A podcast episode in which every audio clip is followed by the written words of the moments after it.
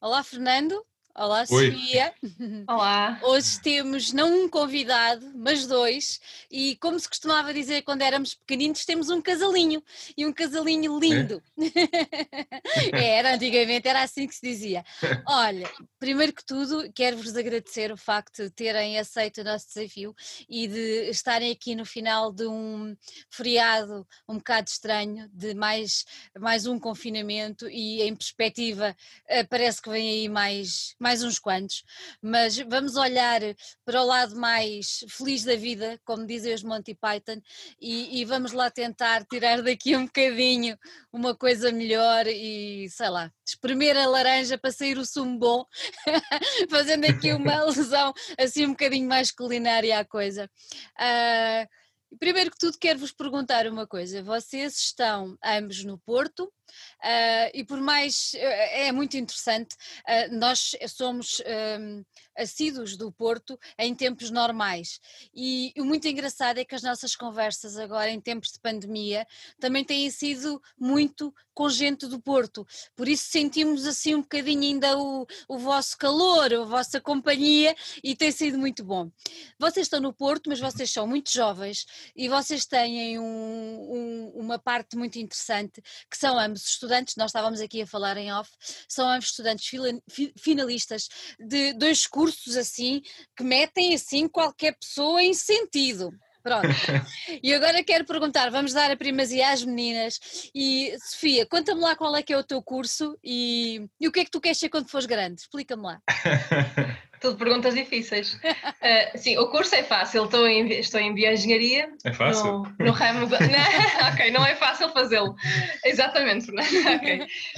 Estou no ramo de engenharia biomédica, estou no último ano e já a começar a minha tese e pronto, vamos ver o que é que isto vai dar, mas para o ano espero já estar a trabalhar. Não sei ainda bem se mais na parte de investigação ou mais numa empresa. Pronto, ainda estou um bocadinho à espera de ver o que é que vai acontecer. Ainda estás à espera de ver as hipóteses todas que vão surgir, não é? Sim. E tu, Fernando, que tal? Conta-me lá. O teu curso também, caramba, deixa-me aí a um canto. Tá, mas deixa-me agradecer, Sandra, por este convite e por estamos aqui a conversar. Engenharia Física é o curso onde eu estou, na Faculdade de Ciências e na Faculdade de Engenharia. E posso dizer que é um curso bastante exigente, pronto, tem uma exigência bastante grande, precisamos mesmo trabalhar mesmo muito para conseguir objetivos, digamos, razoáveis. E pronto, neste momento eu estou a trabalhar na minha tese de mestrado, que é sobre lasers para o espaço. Uau! É assim um tema engraçado. Espetacular, sim senhor, muito bem. Olha, então e como é que vocês, sendo dois meninos tão aplicados e tão dedicados à escola, porque são, como é que vocês têm tempo? E como é que se meteram nisto da música? Vamos andar um bocadinho para trás. Eu sei que aqui a nossa Sofia tem uma história ligada um bocadinho à música clássica e toca um instrumento que não é nada fácil de tocar, especialmente nos primeiros anos, e é assim, quem se agarra àquele instrumento é porque gosta mesmo, porque é muito difícil de tocar. Pronto, mas depois já vou descobrir aqui mais contigo.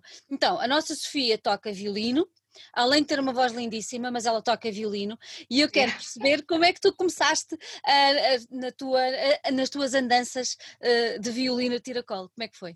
Exato, o violino foram os meus pais que me inscreveram a uma escola de música aos 6 anos, a minha irmã já tocava e pronto, eu fui atrás e pronto, desde muito pequena que andei numa escola de música e tinha as várias disciplinas, classe de conjunto, que eram, digo já, classe de conjunto sempre foi a minha disciplina preferida, porque fazer música em conjunto é muito melhor que fazer música sozinho. É mais divertido. É muito mais divertido.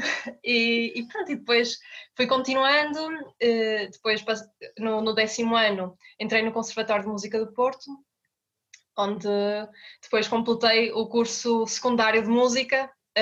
Sempre conciliei a música com a escola, ou seja, fiz o curso de Ciências e Tecnologias do secundário e também fiz o curso de secundário de música. Uau. Pronto, consegui, já estou habituada um pouco a fazer essa gestão e pronto, e agora tendo terminado o conservatório, surgiu espaço para outros grupos musicais, outros projetos musicais novos. E pronto, Phase Transition foi assim um desafio que o Fernando me colocou. Eu era inteiramente do clássico, na forma de tocar, e pronto, e metal foi assim aquele desafio que eu nunca tinha pensado, nunca tinha imaginado. Já lá vamos descobrir esta parte. Agora vamos aqui ao nosso físico. E tu, Fernando, como é que era? Tu és baterista. Como é que isso apareceu na tua vida? Eras miúdo ou foi já assim um bocadinho mais tarde? Como é que foi? Por acaso, a minha paixão pela música começou quando o meu avô, já falecido, o pai do meu pai, me deu um primeiro kit de bateria para meninos, para crianças, vá, aos 3 anos, foi no Natal. Foi muito engraçado. E pronto, e a partir daí comecei a gostar. Aliás, o meu pai é uma pessoa que gosta muito de música. Comecei a ouvir coisas que ele ouvia, tipo Michael Jackson e cenas não dentro do metal, mas Queen, por exemplo. A minha mãe gostava muito de música clássica, gostava muito de Bach, e eu sempre fui ouvindo este tipo de sonoridades um bocado diferentes, até que me inscrevi numa escola de música aos 13 anos para tocar guitarra. E pronto, e depois fui tocando guitarra, até que parei de tocar instrumentos, e um dia, por causa da Sofia, quase, inscrevi-me numas aulas de violino. Portanto, eu passei um bocado por todos os instrumentos, quase. Mas engraçado que a minha professora de violino é Ana Clérigo. Aliás, era Ana Clérigo, e ela estava numa banda que tinha acabado de perder baterista, que são os ELEL. E ela perguntou-me se eu queria ir tocar para a banda dela. E pronto, e há mais ou menos há 2 anos juntei-me aos ELEL, que entretanto depois separaram-se um pouco. Mas foi a partir daí que comecei a levar um instrumento mais a sério, o instrumento da bateria mais a sério. Foi a partir desse momento. Olha, e tendo a experiência desses instrumentos todos, qual é que é o mais difícil de tocar?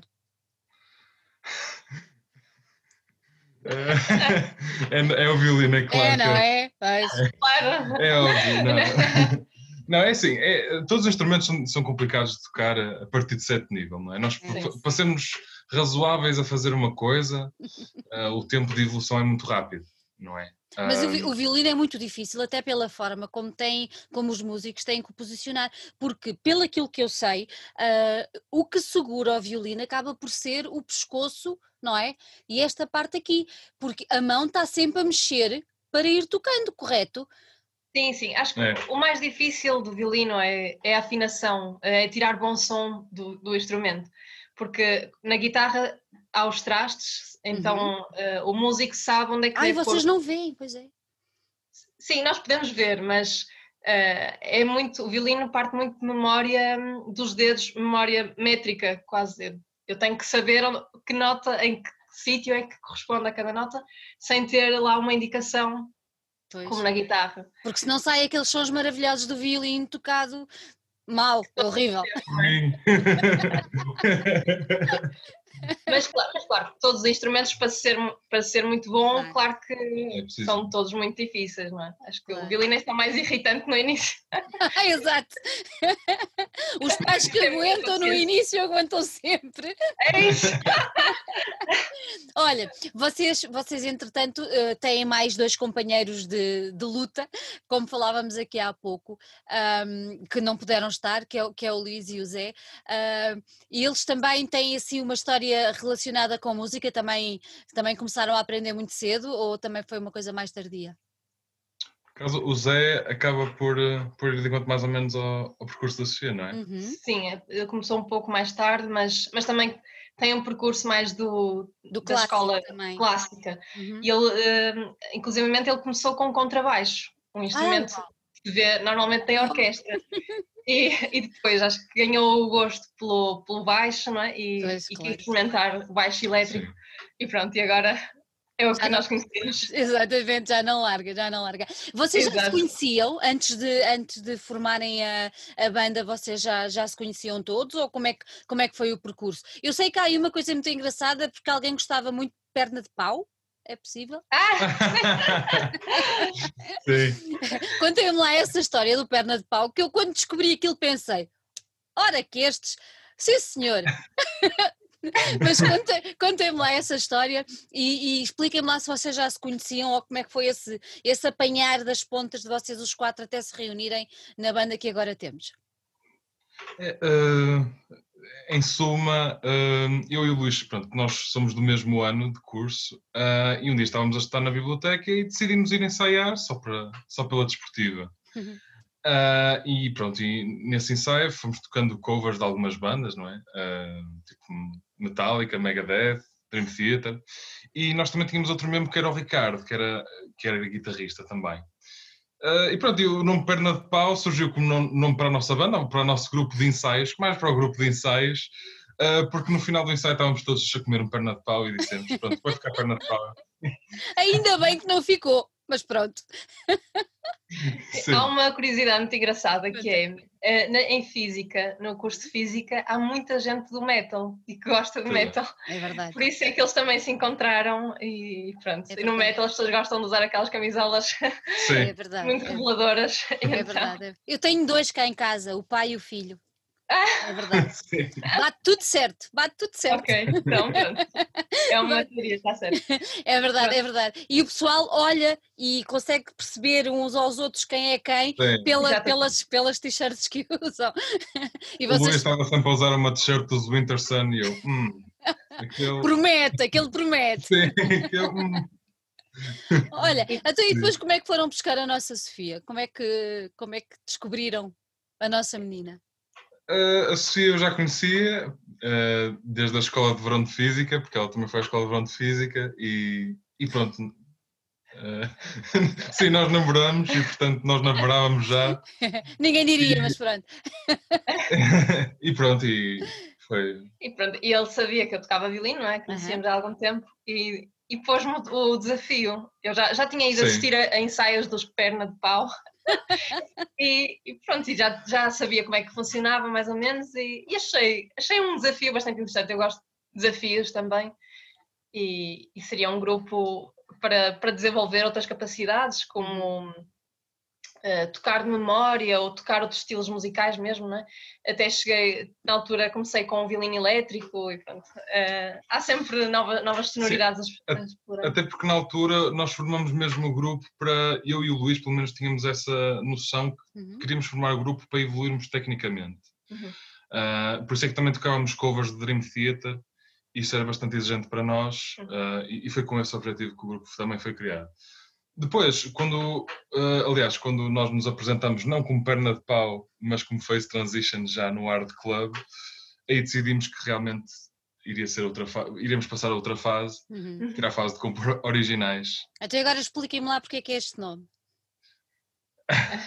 Lá está, o nome Phase Transition é assim, nós primeiro, por acaso, nós somos todos de física e o termo Phase Transition está associado... em português chama-se transição de fase e nós podemos associar uma transição de fase, por exemplo, a coisa mais simples que toda a gente conhece é, por exemplo, ver um bloco de gelo a derreter, a passar para a água e, portanto, é a transição de fase entre o gelo e a água líquida. E então nós agora percebemos melhor que realmente nós fizemos uma transição de fase entre o passar de tocar covers a tocar originais e a compor. Basicamente... Uma banda com objetivos um pouco mais ambiciosos. Olha, não vos assustou tomar essa decisão de deixar? Porque assim, fazer boas covers é difícil, fazer covers com qualidade é muito complicado, mas à partida seria uma coisa mais acessível, digamos assim, para um músico, que não é. Nós conhecemos vários músicos que fazem excelentes covers, muitas delas até surgem quase tão boas quanto os originais, mas não vos assustou fazer esse percurso, ou seja, ok, vamos deixar deixar de fazer covers de bandas que nós gostamos, não é? De um género que nos agrada, e vamos agora de cabeça tentar nós próprios fazer as nossas próprias músicas, as nossas próprias letras. Não vos assustou fazer essa transição ou foi uma coisa perfeitamente natural? Acho que foi uma transição assim bastante progressiva, em todos os sentidos. Calha bem com a música, não é? Exato. Sim, nós tivemos durante um ano a compor, mas entretanto tivemos os primeiros, apresentámos, quando já estávamos a começar a compor, surgiram oportunidades de concertos e pronto, por isso ainda conciliámos durante algum tempo as versões que nós fazíamos das músicas de Dream Theater, Metallica, Megadeth, e fomos conciliando isso e passando, pronto, progressivamente para a fase de compor realmente. Uhum. E acho que a vontade era bastante unânime, todos tínhamos muita vontade de compor algo nosso. Sim. Porque queríamos mostrar algo que fosse mesmo nosso ao público, e isso é que tem mais interesse. Quer dizer, fazer covers para nós tinha mais valor. Sim, claro. É mais isso. Claro. É tipo, esgotou-se aquele filão, não é? E a criatividade precisa de outro caminho para se expandir. A física, não é? Vamos lá expandir. Precisa de outro caminho para crescer, para evoluir e tudo mais. Agora fiquei com uma curiosidade. Tu, sendo de uma escola mais clássica, e namorando com uma pessoa mais virada a nível auditivo para o universo do metal e da música mais extrema, tu já ouvias esse género de música ou de todo? Nada? É uma boa pergunta. Não ouvia nada. Não, ouvia, não, era muito mais, já ouvia algumas bandas que conhecia e ouvia, gostava de bandas de rock progressivo, mas não tocava no metal, não chegava a tocar no metal. King Crimson, por exemplo, sim. Agora, sim, foi um universo completamente novo que se abriu para mim e eu ainda estou a explorar estou a gostar muito. Eles estão sempre a dar sugestões de bandas para ouvir mas sim, acho que até tem corrido bem, não sei. Porque é uma música, nós pensamos que é uma música, não tentamos também ficar só num estilo, ou seja, nós compomos música, aquilo que nos vem à cabeça, não é? Uhum. Olha, e tu já cantavas antes? Pouco, para mim, pouco. Mas... A sério? Sim. Sim, eu nunca... Como no violino eu tinha mesmo um curso, eu tinha tido um grau, tinha muito mais confiança em mostrar-me como violinista. E pode parecer estranho, mas as pessoas julgam muito mais a voz porque toda a gente consegue avaliar uma voz. Uhum. Um violino, se calhar... Pelo menos é o que se pensa. Sim, é o que eu penso. Sim. Sim, as pessoas conseguem, dão alguma opinião e identificam-se ou não. E pronto, o conjunto desses dois fatores deixava-me um pouco mais... em stand-by na voz, mas eu sempre tive em mim o desejo de mais tarde explorar essa via e pronto, e agora também estou a desenvolver um pouco a minha parte, a minha voz, com aulas de canto também no conservatório, mas... como é que ela canta isto? Sim, é muita coisa, mas... Olha, e assim a tua maneira de cantar, tu influencias-te por alguém? Ou seja, tens observado algumas cantoras do género e que te tenham ou que te continuem a influenciar de alguma maneira? Não sei, é difícil. Acho que na área do metal não há assim... uma voz assim muito parecida. E sem ser do metal, quem é que tu... Sem ser do metal. Eu gosto muito das cantoras principalmente de jazz, como Ella Fitzgerald, a Norah Jones, eu penso que tem uma voz com quem eu me identifico também. Mas pronto, lá está, é uma área, um género completamente diferente. E pronto, tento explorar a minha voz um bocado sem pensar em colar-me noutra pessoa, claro. e, E no metal é um bocado mais fácil porque é uma área diferente. É uma área diferente, exatamente. Olha, e como é que vocês fazem, como é que as músicas vão surgindo? Todos escrevem as letras, todos escrevem as músicas, nasce primeiro uma letra e depois vocês vão lançar agora um EP. Como é que aconteceu? Está ali atrás, olhar para nós. Como é que aconteceu todo esse processo? O processo, pois, em termos de letra, lírico, portanto, a Sofia escreveu as letras todas. E eu penso que, aliás, foi um misto. Algumas foram escritas antes de escrevermos a música e outras foram escritas depois. Sim, a maior parte das letras foram escritas depois de já haver a música com estrutura, e essa parte foi feita principalmente pelo Luís e pelo Fernando, o guitarrista e baterista. E depois o Zé, o baixista, e eu dávamos, fazíamos a parte da, pronto, eu da voz, o Zé do baixo, e pronto, claro, sempre com comunicação entre todos os membros, sobre sugestões, e pronto, e no final o ingrediente da voz com a letra. Sim, muitas, agora com a questão da pandemia, muitas coisas alteraram, mas para nós... Por acaso nós não sentimos um grande peso com a pandemia, porque nós já estávamos bastante habituados a construir a música numa interface, num computador, e a colocar todos os instrumentos por camadas, não é? E conseguimos falar entre nós online, de forma online. E continuamos a fazer isso, portanto, depois durante a pandemia. Vocês, a nível de ensaios, como é que vocês agora estão um bocado limitados também com isso, ou não? Sim, é difícil, mas de vez em quando ainda conseguimos ensaiar, mas pronto, tentamos também não... É mais complicado. Não, sim. É muito mais complicado. Sim. Em termos individuais, pronto, nós temos treinado em casa, individualmente, e pronto, e depois, com o compromisso de depois chegarmos aos ensaios e a coisa correr melhor. Sim, Sim. O nosso processo acaba por ser muito mais, sim, cada um tem um claro. Forte papel individual em casa, mesmo de composição e de ter ideias, e depois, só depois desse trabalho é que nos juntamos como grupo e criamos algo. Vocês já depois da banda formada, vocês deram 2 concertos e um deles foi lá em cima. Foi lá em cima. É o Malta de Lisboa. Foi aí no Hard Club. Como é que foi esse concerto? Como é que foi esse concerto no Hard Club? O Hard Club é uma sala forte, mítica. Como é que foi para vocês? Acho que queríamos só dizer também que não falámos do Zé, que pronto, o baixista, esse foi o primeiro concerto em que ele entrou. Nós estávamos sem baixista há poucas semanas do concerto. Sim, e ele era calor na altura e foi captado, foi a praxe. Mas novamente pela camisola denunciadora, porque ele estava num churrasco e estava com o t-shirt de Slipknot e eu, então... És mesmo tu, não é? És mesmo tu que precisamos. Eu pergunto, tocas baixo? Eu toco. Qual é a tua banda preferida? Ou Pé, eu. Pronto. Está feito.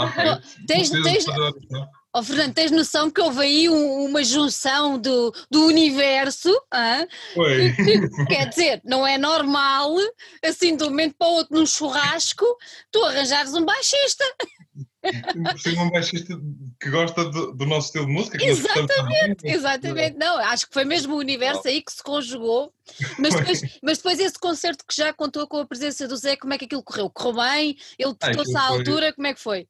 Foi 5 estrelas, o concerto foi organizado pela FMUC, pela AFMUC, Associação de Estudantes, e eles fizeram um trabalho incrível de organização e isso acho que marcou a diferença para que as coisas tivessem corrido bem. Uma coisa especial foi realmente tocar naquele palco da Sala 2, que pelo menos para mim e para o Luís... Para todos nós. Yeah. Nós já vemos imensas bandas naquele palco e estar a pisar simplesmente esse palco que imensas bandas pisaram é algo que, para mim, foi uma sensação inesquecível. Mas para além de ser o nosso primeiro concerto e começar assim num sítio tão especial para nós e com tanto impacto a nível da cidade do Porto, foi mesmo muito marcante e tivemos o apoio muitos dos nossos amigos e toda a gente. Correu mesmo muito bem e é um conceito que vai ficar marcado para sempre. Foi nessa noite que vocês decidiram, temos mesmo de continuar a fazer isto, queremos mesmo fazer um disco, queremos mesmo fazer as coisas acontecer. Foi aí que no final decidiram isso tudo? Acho que foi mais uma coisa que ajudou à festa. Eu acho que todos os dias tem que haver alguma coisa que nos motive para nós continuarmos a trabalhar no que quer que seja. Claro. E claro que há dias em que se ganha uma motivação para vários anos, ou dias, ou semanas. Esse concerto deu isso. Essa foi, sem dúvida. E foi mesmo... Vimos que ali tínhamos muita gente que nos ia apoiar nos próximos tempos, sem dúvida. E é o que temos visto. Uhum. Pessoas que mesmo sem nunca nos terem ouvido, nos deram um apoio brutal. E antes e depois do concerto, durante... Foi mesmo uma boa experiência. Sim. Olha, eu agora queria fazer... Eu estava a olhar para vocês e eu estive a ver as vossas fotografias de Facebook e tudo mais, que estão lindíssimas. Gostei bastante. Não, a sério, gostei. É toda uma onda que eu também gosto bastante, e aquela coisa e não sei o quê. Mas é muito engraçado. E vocês optaram logo assim por aquele género de paisagem, de cenário, de tudo, quer dizer, da maneira como se apresentam, a maneira como estão, aquilo está muito bem feito e percebe-se exatamente qual é o caminho que vocês querem tomar. Vocês pensaram muito bem antes disso, ou tiveram ajuda, ou pediram ajuda a alguém? Como é que se processou isso? Porque é muito engraçado ver numa banda jovem, não é? Que vai lançar agora o seu primeiro EP, como é que isso tudo se processa, não é? Eu tenho um músico cá em casa e tenho estado a fazer esse acompanhamento e é muito engraçado perceber onde se vai pisando, onde se vai trilhando e a evolução que os próprios músicos, enquanto banda e enquanto músicos a solo, vão fazendo. E eu achei muito engraçado, especialmente a maneira como a Sofia se apresenta, está absolutamente top. Ali, não há nada a dizer, eles estão ali impecáveis e aquilo está muito bem pensado. Foram vocês? Como é que foi esse processo? Daquele visual todo, daquele cenário, daquilo tudo? Acho que foi entre nós tentamos, nós queremos ter algo mesmo nosso, nós tentamos sempre debater várias ideias entre nós e queremos que as coisas venham de nós, de dentro. Tentamos não ser muito influenciados nas partes mais criativas pelo que vem de fora. Então, se bem que sim, inevitavelmente isso vai acontecer, mas tentamos. Sim, acho que partiu um bocado de todos. E pronto, já tínhamos tido a experiência do que é que tínhamos usado nos concertos, então também foi uma inspiração daí. Perceberam que resultava bem, não é? Sim, é isso. Sim. Nós já sabíamos que tinha resultado bem. Ou... Claro, exatamente. É o impacto que faz no público, por isso é que o estar ao vivo para as bandas que estão a começar é muito importante, que é para perceberem e até para lhe mandar. É importante para todos, mas para uma banda que está a começar é essencial tocar ao vivo, quer dizer, por pouco público que tenham, faz mesmo muita falta e vocês perceberam isso e é natural que tenham utilizado isso para seguir o vosso caminho. Só demonstra uma coisa que eu acho que vocês não têm nada, que é a inteligência, mas pronto. Olha, agora olhando aí para o EP que está atrás de vocês, eu queria que vocês me explicassem o que é a capa. Exatamente, o que é que querem transmitir com a capa? Quem é que fez a capa? Isso é uma fotografia? É o quê? Expliquem lá um bocadinho. O que é que se passa aí com essa capa? Se calhar esta aqui atrás. Ora bem, eu não queria decifrar tudo. Porque... Não, só o que puderes. Mas pronto, esta capa tem alguns elementos e um deles é o mais claro, que é o buraco negro. Ok. E pronto, o nosso primeiro single chama-se Singularity. Sim. Não é? E portanto, sim. Depois temos outros elementos aqui também presentes que também estão relacionados com as outras músicas, portanto, se calhar vai ser uma chave para o desbloqueio desta... Ok. Então agora expliquem-me lá uma coisa, o EP vai ter quantas músicas? 4, 5, quantas? 4. São 4. Pronto, o EP vai ter 4. Vocês já lançaram 2, certo? Vocês agora vão lançar mais alguma antes de sair o EP na totalidade ou não? Não, já vai sair o EP completo. No próximo dia 7, que é segunda-feira. Próxima segunda-feira, já está quase. Já vai sair, pronto, já não vamos revelar mais nada. Então, mas eu agora quero perguntar uma coisa à Sofia. Foste tu que fizeste as letras todas? Foste tu que escreveste estas letras todas? Já depois da composição musical estar criada por todos e tudo mais, o que é que te levou a escrever este tipo de letras? Ou seja, tu inspiraste, nós olhámos ali, o Fernando falou no buraco negro, estamos a imaginar que se calhar será um universo paralelo para onde iremos, sei lá, não sei, não faço ideia, porque não estou na vossa cabeça. Pronto, estou só para aqui a dissertar, mas tu inspiraste o quê? Inspiraste no que se passa lá em cima, inspiraste no que se pode passar para lá de cima, não é? Nos outros universos, foi um bocadinho por aí que tu foste? Ora, assim, esta temática do espaço está especialmente ligada com a música 2, com a Singularity, e... Pronto, as outras músicas também têm outras temáticas, nomeadamente a natureza no geral e alguns elementos, pronto, vocês vão ver melhor. E também a música que saiu, a última que saiu foi a Shadows of Thought, também fala um pouco de conflitos interpessoais e pronto, acho que para a música que tem mais a ver com o espaço, foi mesmo uma ideia que nós tivemos de fazer uma música com a temática do espaço e pronto, e peguei num elemento que é bastante interessante, uma singularidade do espaço que são os buracos negros, mas pronto, também queremos deixar, acima de tudo queremos deixar as letras um pouco em aberto para que cada um consiga tirar a sua interpretação de lá, mas... É assim, normalmente no universo do prog é quase uma viagem, não é? Quem entra na música, porque as músicas não são curtas, são um bocadinho mais extensas, não é? Por isso quem entra já sabe que não entra para sair logo, não é? Não é, pronto, não é? Entra e sabe que há uma cadência que a música vai ganhando, progressivamente até ao auge, até ao final.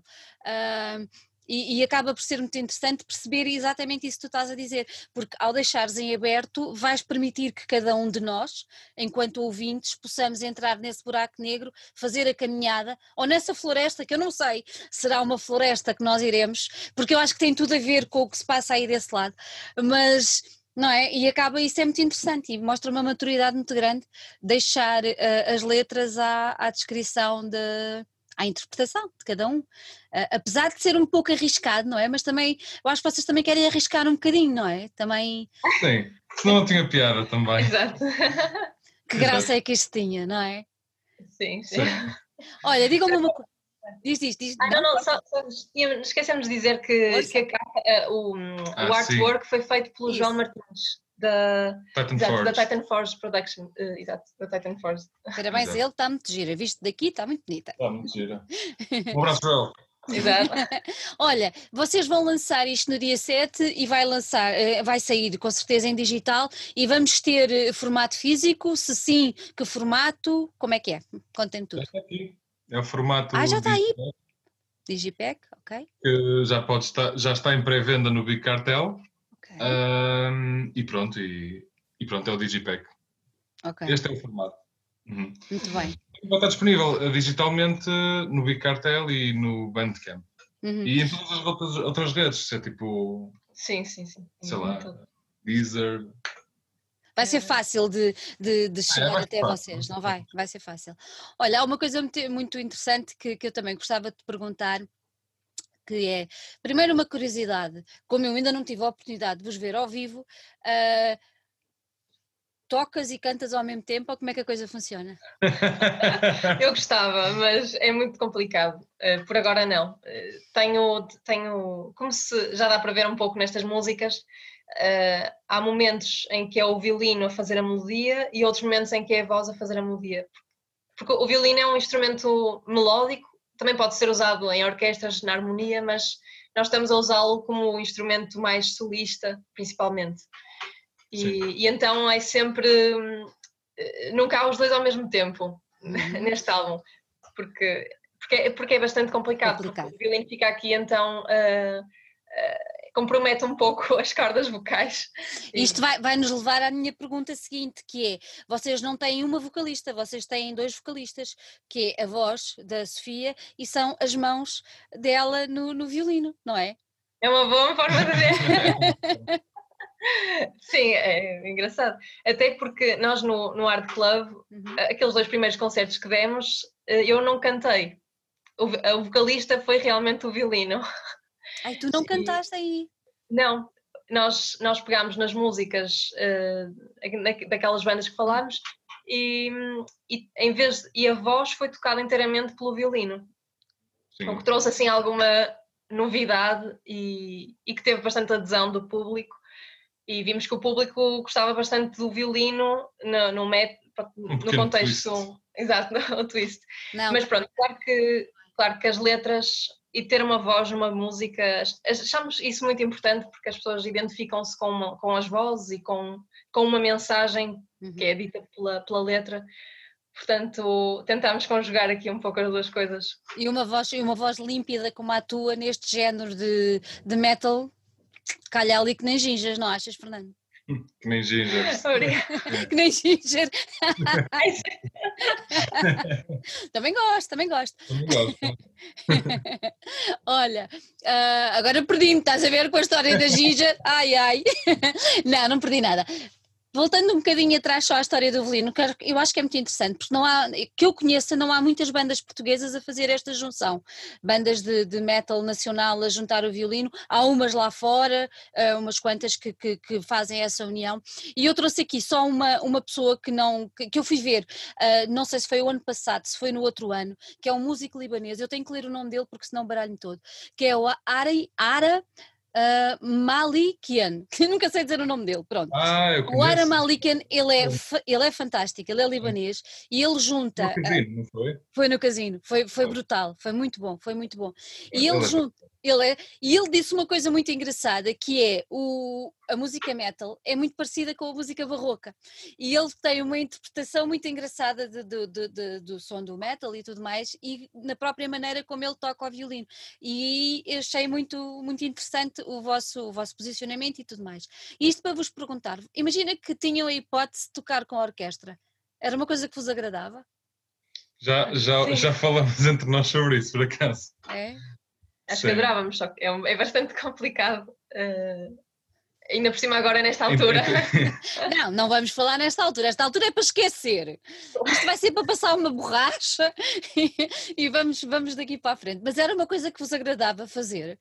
Sim, eu acho que seria fantástico e até o desafio de fazer arranjos orquestrais com um maestro, acho que seria um desafio muito, muito fixe para metermos um cheque na nossa vida.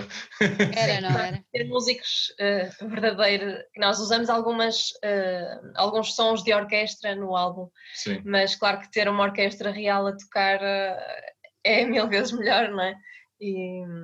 E pronto, é assim uma daquelas coisas longínquas que nós gostaríamos de ter. Olha, há uma banda que o meu filho gosta muito e eu aprendi a gostar com ele, que não é do prog, são os gregos, os Septicflesh, e eles lançaram há muito pouco tempo um álbum com orquestra e é de morrer, é uma coisa assim brutal, vão procurar, é muito giro. E eu acho que a vossa som tem muito a ver com isso. Olha, uma coisa gira, desafio aos colegas lá da escola de clássico. Somos capazes. Sim, pões-os à prova. Ó Sofia, tu concordas com este músico libanês quando ele diz que o heavy metal tem pontos de toque com, neste caso ele falava da música barroca, achas que tem? Concordo, sim, nós já tínhamos falado sobre isso, porque o metal, pelo menos o metal também mais progressivo, tem também o seu quê de virtuosismo. E também toca um bocadinho nesse aspecto, toca no barroco, e eu não sei se queres acrescentar. Sim, as escalas utilizadas, não é? Enfim, se formos ver a origem do metal, não é? Aquele metal thrash, ou aliás, mais antigo que isso, o punk, não é? O punk tocado rapidamente com destruição acaba por ser metal, mas as escalas utilizadas mesmo, aliás, pronto, nos solos de guitarra, aqueles solos rápidos, são tudo escalas que podem ser aplicadas ao clássico, não é? Tipo, os diferentes modos gregos na guitarra. E os sim, eu diria mais que o barroco tem a particularidade das muitas ornamentações muito específicas e dos... Que o prog também tem. E que no metal vemos muito nas guitarras, naqueles solos muito o estilo barroco, aqueles... Muito barroco! Muitas notas, muitas ornamentações. Muita coisa! é muita coisa a acontecer ali ao mesmo tempo, não é? Aquela coisa ali. Muito bem. Olha, eu fiquei com muita curiosidade de vos ver em cima do palco, fiquei mesmo. Imagino que não vai ser muito fácil, mas já há alguma coisa pensada ou de todo? Para já, não. Para já, e este para já não é um para já, é um para já 3-4 meses, sei lá, por aí. Já há alguma coisa pensada ou não? Alguma coisa a ser pensada, Sim. Estamos a pensar em apresentar o EP, que isso em condições normais seria mais fácil de fazer, mas com os números aqui em Portugal a subirem é um bocado arriscado, pronto, anunciar um concerto, claro, é mesmo complicado. Mas gostaríamos sim para o ano. Mas torna-se difícil fazer agora a promoção de um EP, não é? No meio disto, vocês não puseram a questão de adiar um pouco o lançamento, não puseram isso em cima da mesa, essa hipótese? Nós pusemos quase todas as hipóteses possíveis e imaginárias para este lançamento. Acredito. Mas pronto, a decisão foi tomada, pronto, também, nós não sabemos também qual é que vai ser a duração desta pandemia. Claro. E nesse sentido, optamos por lançar este EP agora em dezembro. E foi isso. Sim, acho que esta fase que estamos a passar todos é bastante imprevisível, de todos os aspectos.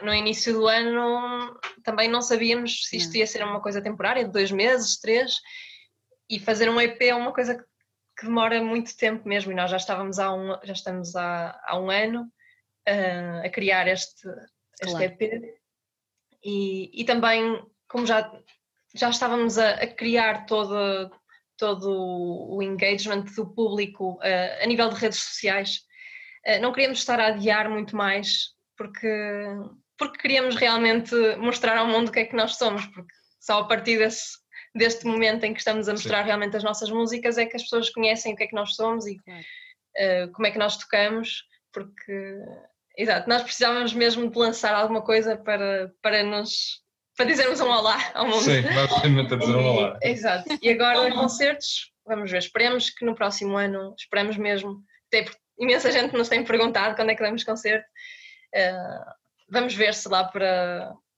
os primeiros meses do próximo ano, se já é possível. Vamos esperar que sim, não é? Mas é difícil fazer planos assim. Não, planos é a palavra que não entra no nosso vocabulário agora. Muito bem, Sofia, Fernando, olha, gostei muito de vos ter aqui.